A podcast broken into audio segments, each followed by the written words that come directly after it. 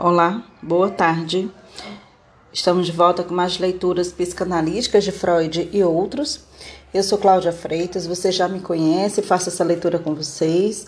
Vamos voltar uma leitura que começamos, esse é o quarto episódio do livro de Slavoj Žižek, Como Ler Lacan.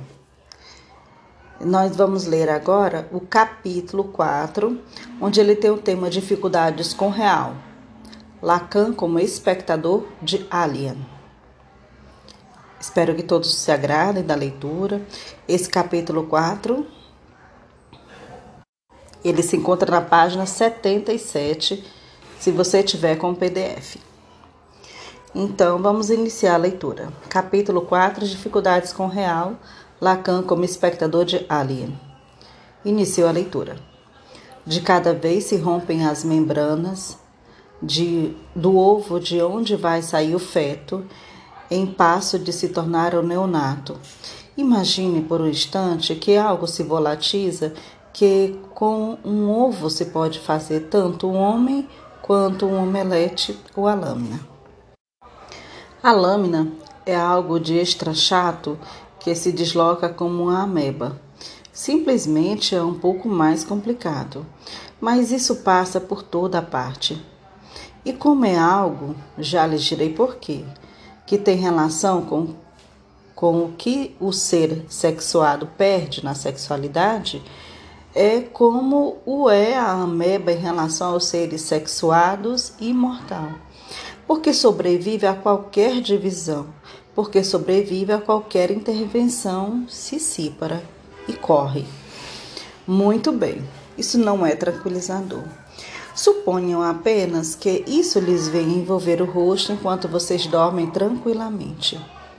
Vejo mal como não entraríamos em luta com um ser capaz dessas propriedades, mas não seria uma luta cômoda. Essa lâmina, esse órgão, que tem por característica não existir, mas que não é por isso menos um órgão, eu lhes poderia dar maior desenvolvimento sobre esse lugar zoológico é a libido. É a libido enquanto puro instinto de vida, quer dizer, de vida imortal, de vida irrepreensível, de vida que não precisa ela de nenhum órgão, de vida simplificada e indestrutível. É o que é justamente subtraído ao ser vivo pelo fato de ele ser submetido ao ciclo da reprodução sexuada. E é disso aí que são os representantes, os equivalentes, todas as formas que se podem enumerar do objeto A. Cada palavra tem um peso. Aqui, nessa descrição enganosamente poética da criatura mítica chamada por Lacan de a lâmina, um órgão que dá corpo à libido, Lacan imagina a lâmina como uma versão do que Freud chamou de objeto parcial. Um estranho órgão que é magicamente automizado, sobrevivendo sem o corpo do qual deveria ter sido um órgão. Como a mão que perambula sozinha em antigos filmes surrealistas, ou o sorriso em Aventuras de Alice no País das Maravilhas, que persiste sozinho, mesmo quando o corpo do gato de Cheshire não está mais presente. Está bem, disse o gato, e dessa vez desapareceu bem devagar, começando pela porta, pela ponta da cauda e terminando com um sorriso que persistiu algum tempo depois que o resto de si foi embora. Bem, já vi muitas vezes um gato sem sorriso, pensou Alice. Mas um sorriso sem gato é a coisa mais curiosa que já vi na minha vida. A lâmina é uma entidade de pura superfície, sem a densidade de uma substância, um objeto infinitamente plástico que pode mudar incessantemente de forma até se transpor de um meio para o outro. Imagine um algo que é primeiro ouvido como um som estridente e depois pula como um corpo monstruosamente distorcido. Uma lâmina é indivisível, indestrutível e imortal. Mais precisamente, morta-viva no sentido que esse termo tem na ficção de horror.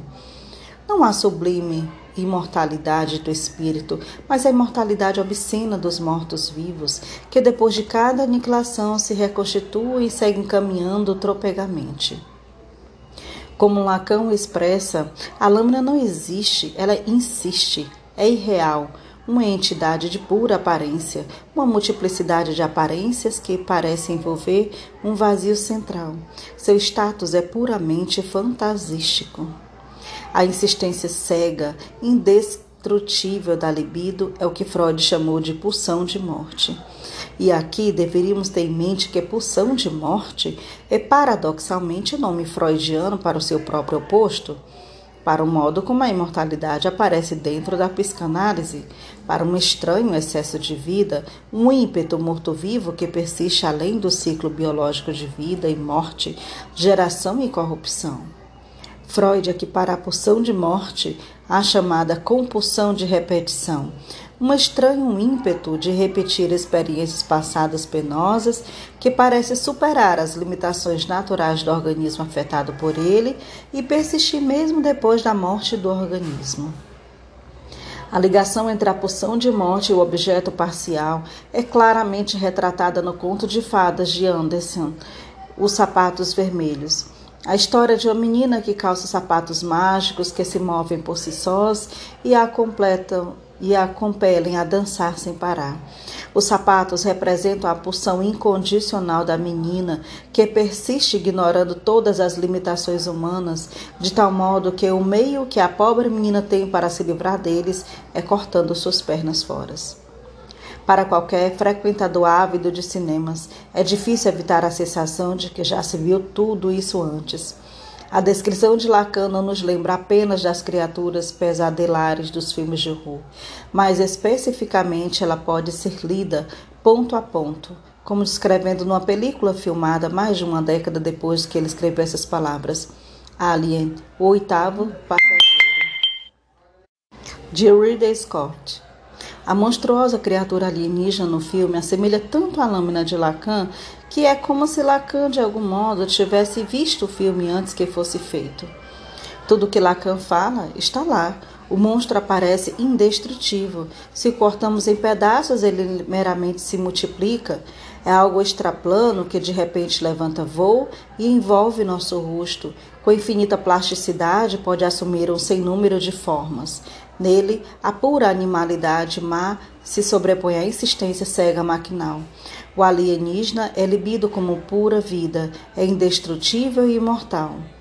Para citar Stephen Munhall, a forma de vida do alienígena é apenas meramente, simplesmente vida, vida como tal. É menos uma espécie particular que a essência do que significa ser uma espécie, ser uma criatura, um ser natural. É natureza encarnada, sublimada, uma corporificação pesadelada, o reino natural entendido como inteiramente subordinado às pulsões darwinianas entrelaçadas de sobreviver e reproduzir e se inteiramente exortados por elas. Embora não possa ser representada como é em sua monstruosidade, a lâmina, a lâmela parece dentro do domínio do imaginário, ainda que como um tipo de imagem que se esforça para esticar a imaginação até a própria fronteira do irrepresentável. A lâmela habita a interseção do imaginário com o real.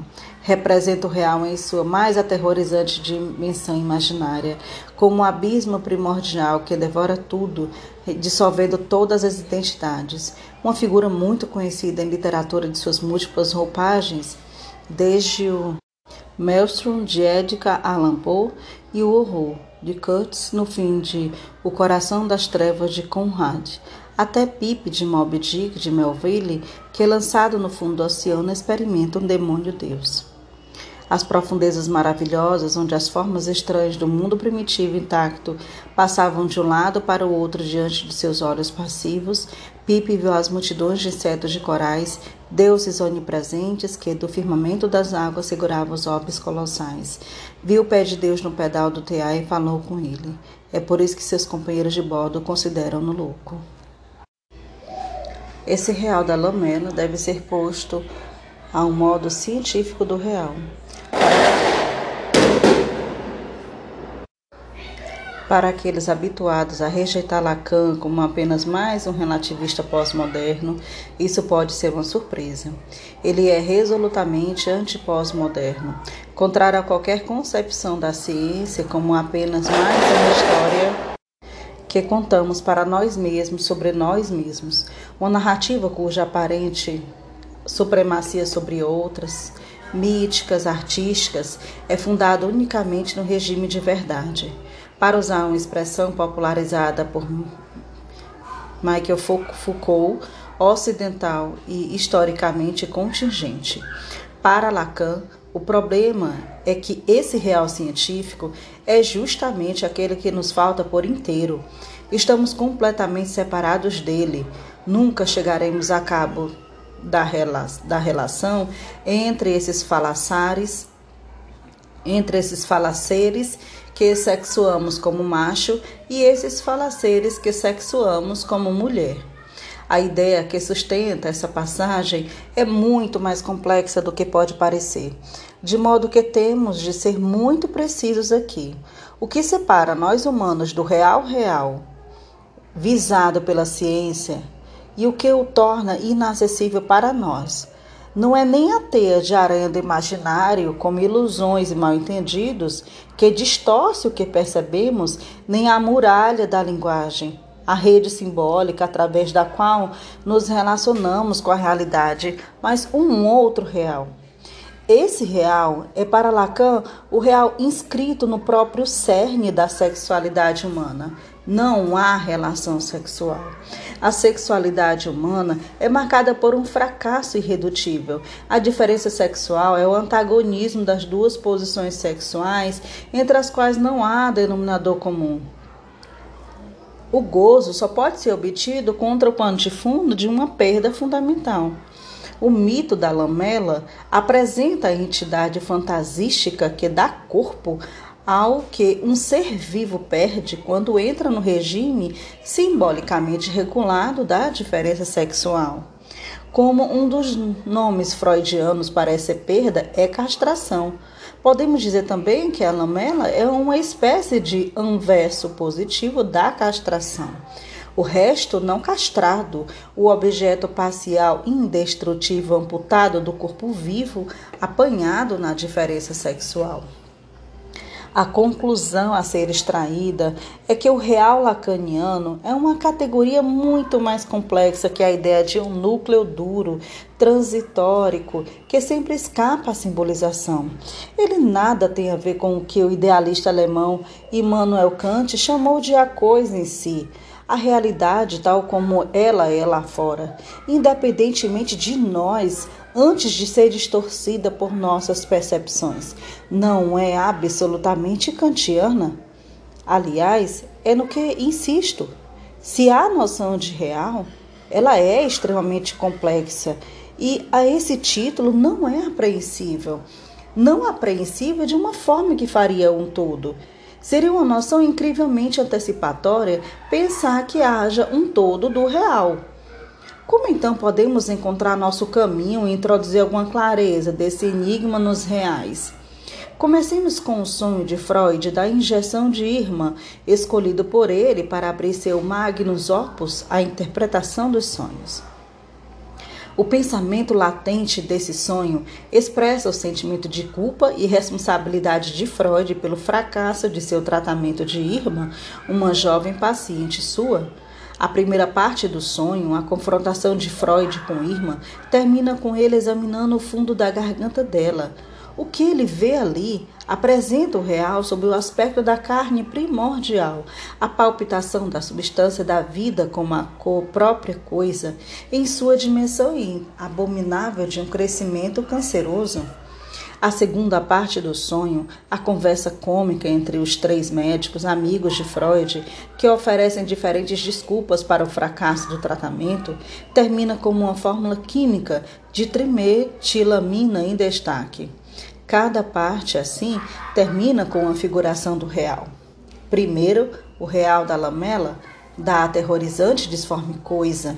Depois o real científico, o real de uma fórmula que expressa funcionamento automático e insensata natureza. A diferença depende do, do diferente ponto de vista.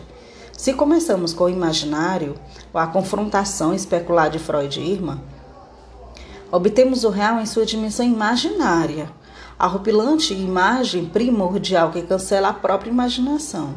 Se começamos com o simbólico, a discussão entre os três médicos, obtemos assim a linguagem privada da riqueza de seu sentido humano, transformada no real de uma fórmula sem sentido. Mas a história não acaba aí.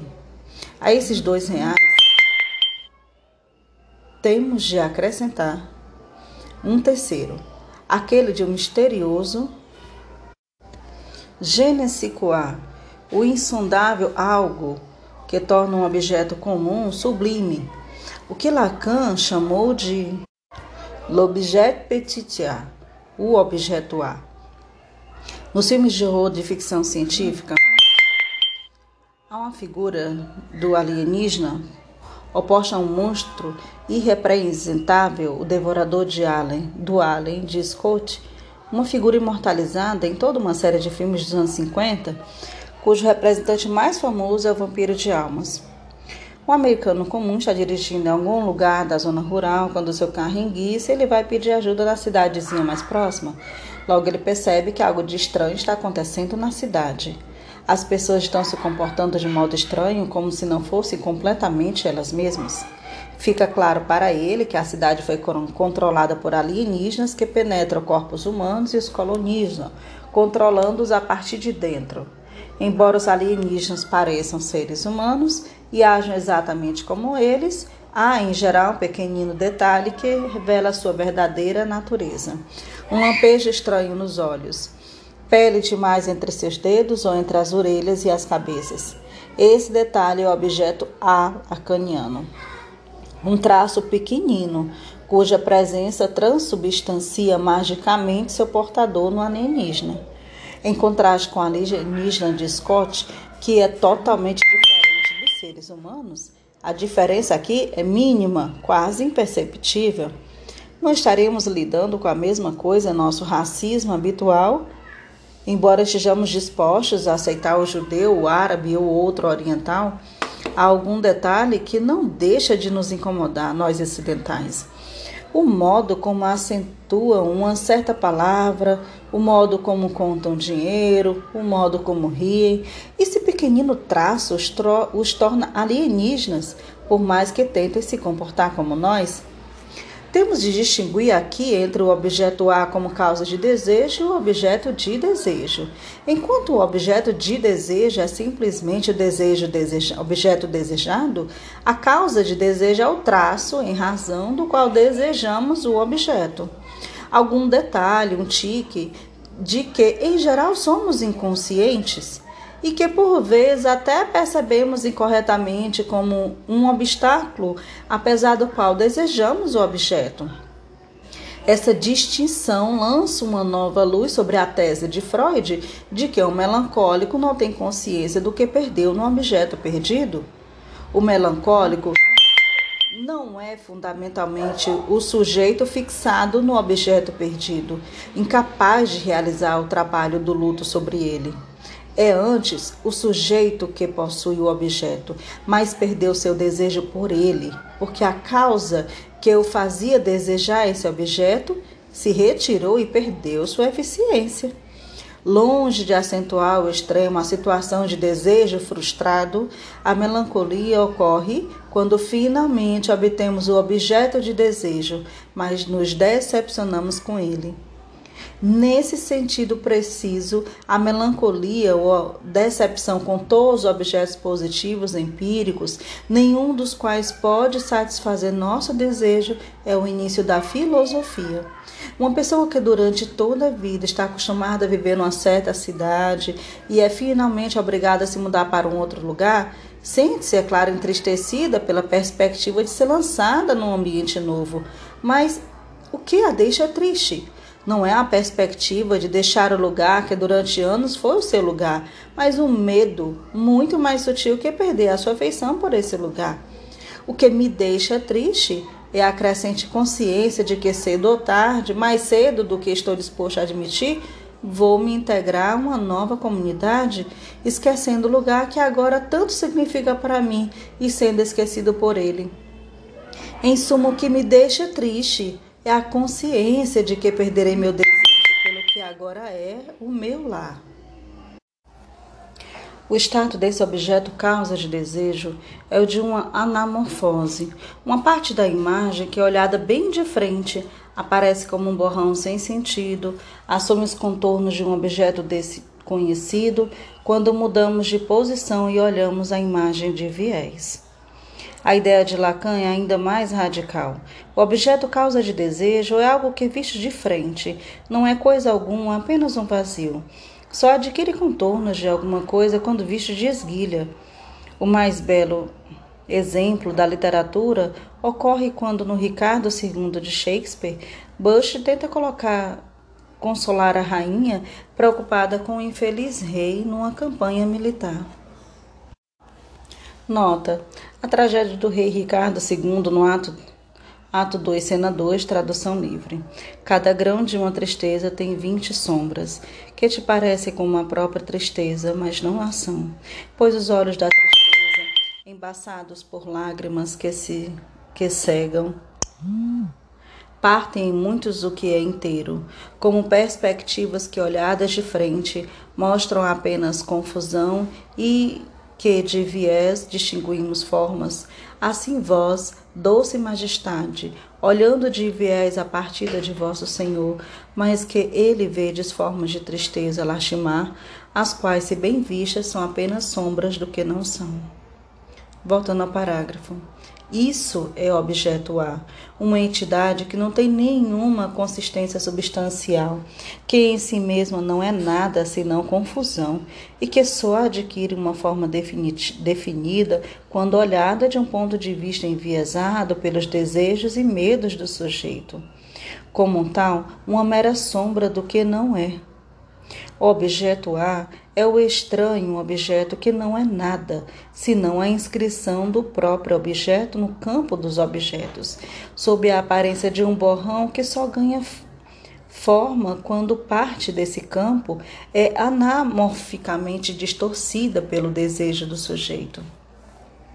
Não esqueçamos que a mais famosa anamorfose da história da pintura, a tela, os embaixadores de Roubier, diz respeito à morte. Quando olhamos do ângulo lateral adequado para o borrão, anamorficamente estendido na parte inferior da pintura, posto entre os objetos da vaidade humana, ele revela ser uma caveira. As palavras de consolo de Bush podem ser lidas junto com o monólogo posterior, em que ele situa a morte um vazio, no meio da coroa real oca, como o bufão mestre que nos deixa fingir que somos reis e gozar de nossa autoridade somente para furar nossa forma inflada com uma agulha e nos reduzir a nada? Nota: a tragédia do rei Ricardo II, ato 2, cena 2, tradução livre. Pois dentro da coroa vazia que cerca os templos mortais de um rei, a morte tem corte e trono, zomba de sua majestade e de pompa, concedendo-lhes um, um respiro uma pequena cena em que ela é o monarca temido e mata só com o olhar, infundindo-lhes o vão conceito de si, como se essa carne que nos serve de muro da vida fosse de aço. E então, rindo-se, ela por fim chega e com um pequeno alfinete penetra a muralha do castelo. E adeus, rei. Voltando ao parágrafo. Costuma-se dizer que Ricardo tem dificuldade em aceitar a distinção entre os dois corpos do rei e em aprender a viver como um ser humano comum, despido do carisma real. A lição da peça, no entanto, é que essa operação, por mais simples e elementar que pareça, é de execução em última análise impossível. Para expressá-lo sucintamente, Ricardo começa a perceber sua realeza como um efeito de anamorfose, uma sombra de nada. Contudo, livrar-nos deste espectro insubstancial não nos deixa com a realidade simples do que efetivamente somos. É como se não pudéssemos simplesmente contrapor a anamorfose do carisma e a realidade substancial, como se toda a realidade fosse um efeito de anamorfose, uma sombra de nada, e o que obtivéssemos ao olhar para isso de frente fosse um nada caótico. O que podemos obter então, depois que somos despojados de identificações simbólicas, desmonarquizados, é nada. A figura da morte no meio da coroa não é simplesmente morte, mas o próprio objeto, sujeito reduzido ao vazio, a posição de Ricardo, quando, ante a exigência de renunciar à coroa, responde basicamente: Não conheço nenhum eu para fazê-lo. Nota: A tragédia do rei Ricardo II, ato 4, cena 1, tradução livre. Ficais contentes em resignar o trono? O rei Ricardo: Sim e não, não, sim, pois tenho de ser nada. E então, não, não, pois abdico de ti. Reparai então como me desfaço, tiro esse peso de minha cabeça e este cetro sem mando de minha mão. Voltando ao parágrafo. Essa resposta aparentemente confusa para a pergunta de Bolingbroke funda-se no raciocínio complexo, baseado no exercício brilhante do que Lacan chamou pelo neologismo a linha, la langue, a linguagem como espaço de prazeres ilícitos que se opõe a toda normatividade, a caótica multidão das hominímias, dos jogos de palavras, das ligações metafóricas irregulares e ressonância. Ela joga com maneiras diferentes para escrever e compreender o que o inglês pronunciamos igual.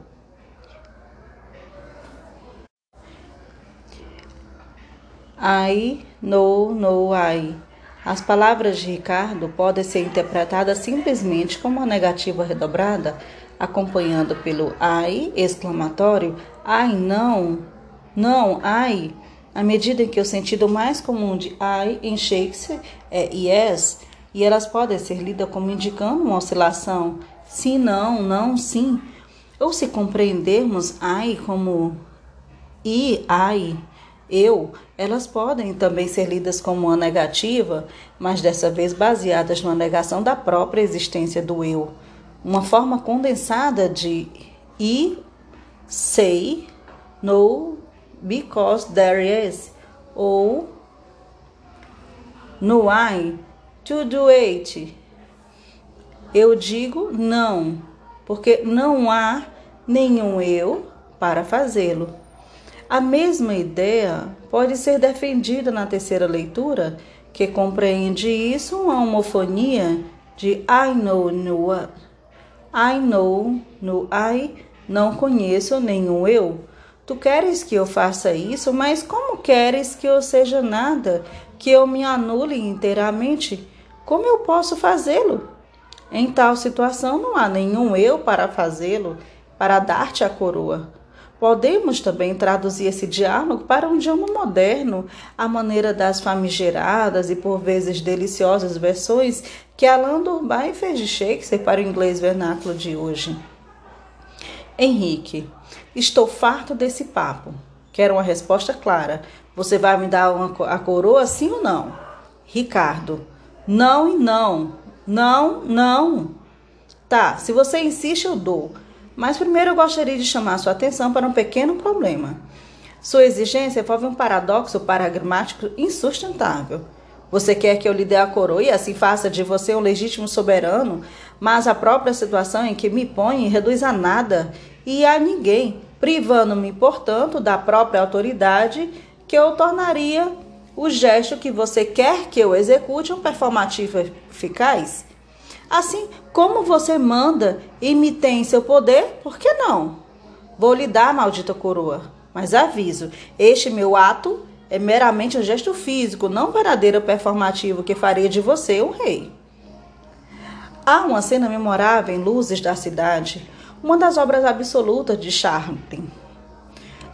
Depois de engolir um apito por engano, o vagabundo sofre um ataque de soluço, o que o leva a um desfecho cômico. Por causa do movimento do ar em seu estômago, cada soluço gera o estranho som do apito vindo de dentro do corpo. Embaraçado, o vagabundo tenta desesperadamente disfarçar esses sons, não sabendo o que fazer. Não temos nessa cena a representação da vergonha em sua mais, forma mais pura? Sinto vergonha quando sou confrontada com o excesso de meu corpo, e é significativo que a fonte da vergonha nesta cena seja um som.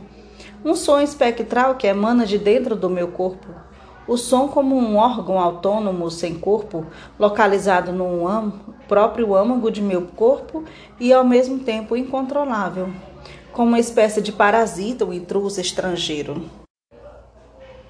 O que tudo isso quer dizer é que para Lacan, o real em sua forma mais radical tem de ser totalmente dessubstancializado.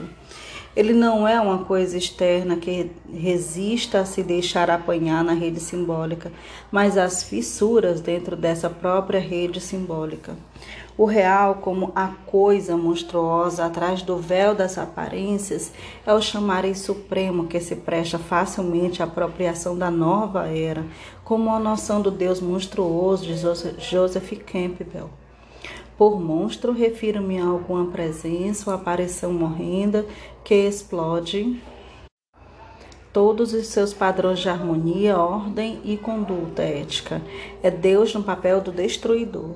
Essas experiências vão além dos juízos éticos. Isso é exterminado. Deus é horrível. O que é o chamariz aqui? A propósito da noção do real como uma coisa substancial, Lacan leva a cabo uma inversão que pode ser iluminada pela passagem da teoria especial para a teoria geral da relatividade de Einstein. Embora já introduza a noção de espaço curvo, a teoria especial concebe essa curvatura como efeito da matéria, é a presença de matéria que curva o espaço e somente o espaço vazio não seria curvo?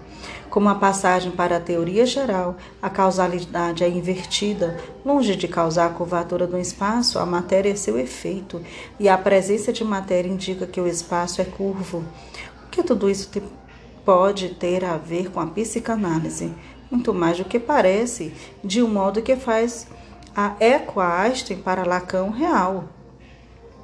A coisa é menos a presença inerte que curva o espaço simbólico, introduzido nele lacunas e incoerências, que um efeito dessas lacunas e incoerências.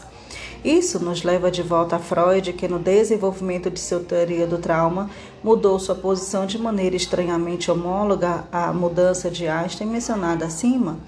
Freud começou com a noção de, trama, de trauma como algo que, a partir de fora, invade nossa vida psíquica e perturba seu equilíbrio, desconjuntando as coordenadas simbólicas que organizam nossa experiência, Pense no estupro brutal ou num testemunho ou padecimento de uma tortura.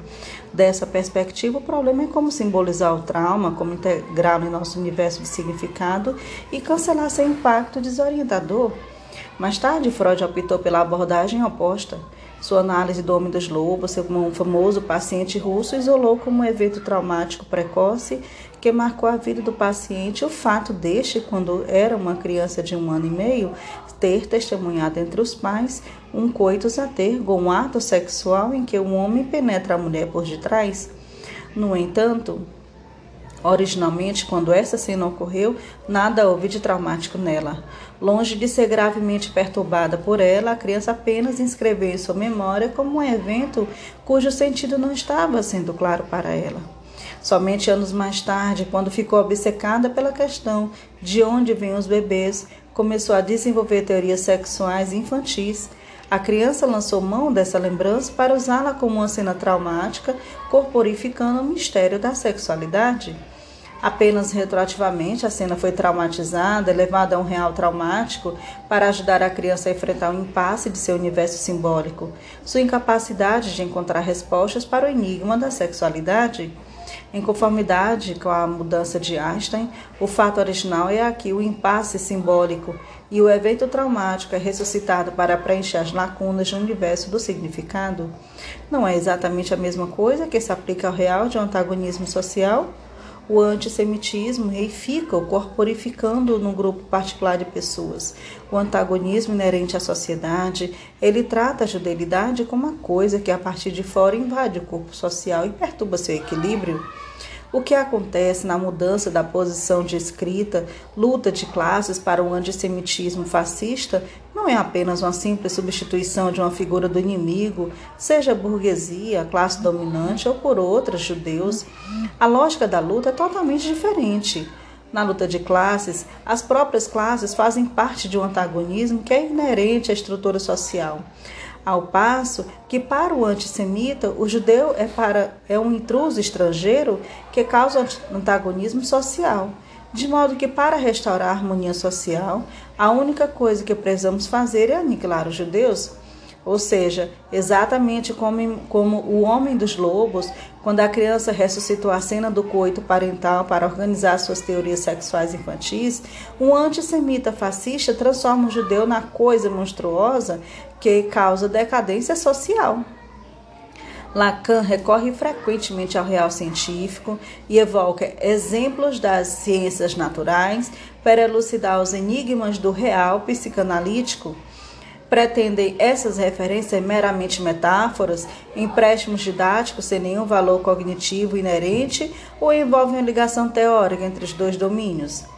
Embora Lacan tenda a subestimar os empréstimos, reduzindo-os a instrumentos didáticos, o caso é muitas vezes mais ambíguo. Tomemos a caracterização que Lacan fez das ciências naturais como tratando do que ele chama de saber no real. É como se houvesse um conhecimento das leis naturais inscrito diretamente no real dos objetos e processos naturais.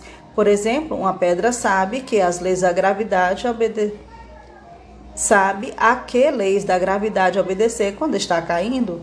Pode parecer que aí reside a diferença entre natureza e história. Na história humana, leis são normas que podem ser esquecidas ou desobedecidas de outra maneira. O efeito cômico de uma cena arquetípica de cartoons depende precisamente da confusão entre esses dois níveis. Um gato caminha no ar no alto de um penhasco. Ele só cai depois que olha para baixo e percebe que não há nenhum suporte sobre seus pés, como se tivesse esquecido momentaneamente as leis naturais a que seu corpo tem de obedecer e precisasse ser lembrado. No entanto, para passar da comédia para a tragédia, quando, quando um regime político se desintegra na realidade histórica, não podemos, em linha similar, distinguir entre as duas mortes, simbólica e real? Há épocas estranhas em que um regime, durante um período limitado, persiste no poder, embora seu tempo esteja claramente terminado, como se continuasse vivendo, porque não percebe que está morto. Como Hegel escreveu, Napoleão deve ser derrotado duas vezes para entender o que importava. Sua primeira derrota, em 1813, ainda pôde ser tomada como mero acidente da história. É somente a sua derrota, repetida em Waterloo, que comprova como sua morte expressa uma necessidade histórica mais profunda. Seriam esses paradoxos realmente domínio exclusivo da história humana? Em seu nível mais audacioso, a física quântica parece admitir exatamente um paradoxo de Carton como esse: a suspensão momentânea, o esquecimento do saber no real.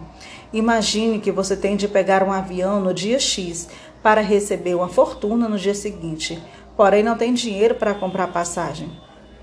Mas então você descobre que o sistema de contabilidade da companhia aérea é tal que se você enviar o pagamento da passagem dentro de 24 horas depois da chegada ao seu destino, ninguém jamais saberá que ela nunca foi paga antes da partida.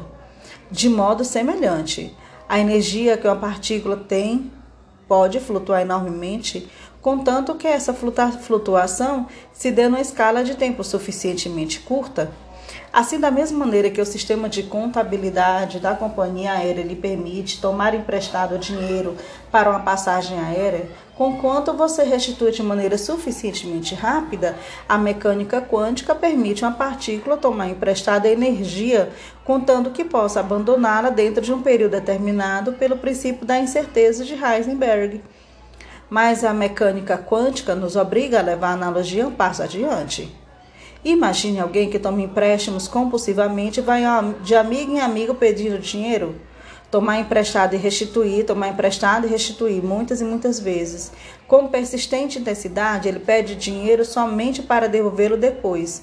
Numa lógica similar, um frenético deslocamento de energia e impulso para lá e para cá está ocorrendo perpetuamente no universo das distâncias e intervalos de tempos microscópicos. É assim que, mesmo na região vazia do espaço, uma partícula emerge do nada, tomando sua energia emprestada do futuro e pagando por ela, com sua aniquilação antes que o sistema perceba esse empréstimo. Toda rede pode funcionar assim, no ritmo de empréstimo e aniquilação, um tomando emprestado do outro, transferindo a dívida para o outro, adiando o pagamento da dívida. O que isso pressupõe é um intervalo mínimo entre as coisas em sua realidade bruta imediata e o registro dessa realidade em algum meio do grande outro.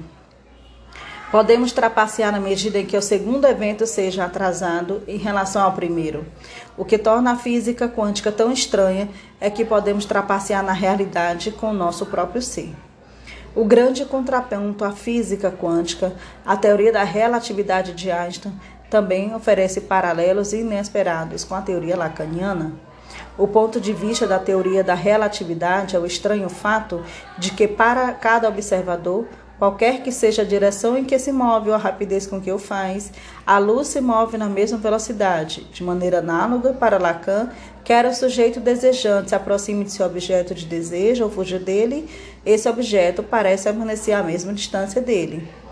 Quem não se lembra da situação pesadelar em sonhos. Quanto mais corro, mais fico plantado no mesmo lugar. Esse paradoxo pode ser elegantemente resolvido pela diferença entre o objeto e a causa de desejo. Por mais que eu me aproxime do objeto de desejo, sua causa permanece distante, elusiva. Além disso, a teoria geral da relatividade soluciona a antinomia entre a relatividade de cada momento com relação ao observador e a velocidade absoluta da luz, que se move a uma velocidade constante, independentemente do ponto de observação, com a noção de espaço curvo. De forma paralela, a solução freudiana para a antinomia entre a aproximação a fuga do sujeito de seus objetos de desejo e a velocidade constante e distância entre dele do objeto causa de desejo reside o espaço curvo do desejo. Por vezes, o caminho mais curto para realizar um desejo é evitar um método objeto-meta. Fazer um desvio, adiar seu encontro. O que Lacan chama de objeto A é o agente desse encurta, encurvamento, o insondável X, que faz com que, quando nos confrontamos com o objeto do nosso desejo, obtenhamos mais satisfação ao dançar em torno deste que nos dirige diretamente a ele. A física de hoje está presa numa estranha dualidade. A teoria da relatividade dá a melhor explicação do modo como a natureza funciona no nível macroscópico, cósmico, e a física quântica dá a melhor explicação do modo como ela funciona no nível microscópico ou subatômico. O problema é que as duas teorias são simplesmente incompatíveis, de modo que o objeto central, objetivo central da física de hoje é formular uma teoria unificada de tudo que possa conciliar as duas. Não ficaríamos surpresos, portanto, se encontrássemos um eco dessa dualidade na teoria de Freud. Por um lado, a hermenêutica do inconsciente, interpretação de sonhos, atos falhos ou outros erros desse tipo, sintomas, exemplificado nas três obras-primas iniciais de Freud, a interpretação dos sonhos, a psicopatologia da vida cotidiana e os xistes e sua relação com o inconsciente. Por outro lado, uma explicação mais positiva de nosso aparelho psíquico como a máquina para lidar com as energias libidinais, produzindo metamorfose, vicissitudes de pulsões, cujo primeiro estudo importante é o volume de Freud sobre teorias da sexualidade. No nível conceitual, essa cisão é bem mais exemplificada pelos dois termos que Freud usa por vezes como equivalentes. O inconsciente, cujas formações devem ser interpretadas e o isso, o sítio das energias inconscientes. Como conciliar essas duas faces do edifício freudiano? Um dos muitos neologismos de Lacan tardio é a noção de sintoma ou santome, que gera toda uma série de associações de São Tomás de Aquino a tom saudável, o homem sintético. Em contraste com os sintomas ou mensagens codificadas do inconsciente, os santomes são uma espécie de átomo de gozo, a síntese mínima de linguagem e gozo, unidade de signos permeadas com gozo, como um tique que repetimos compulsivamente. Não seriam os santomens quanta de gozo seus menores pacotes? Não seriam eles, como tais, o equivalente freudiano das supercordas, destinados a conciliar as duas faces da física moderna, a teoria da relatividade e a mecânica quântica? Embora Lacan seja muitas vezes criticada por negligenciar o vínculo entre a psicanálise e as ciências naturais em que Freud sempre insistiu, esse vínculo está vivo e atuante em sua obra. Fim do artigo. Próxima leitura vai começar no capítulo 5, o ideal do eu e super-eu, Lacan como espectador de Casa Blanca.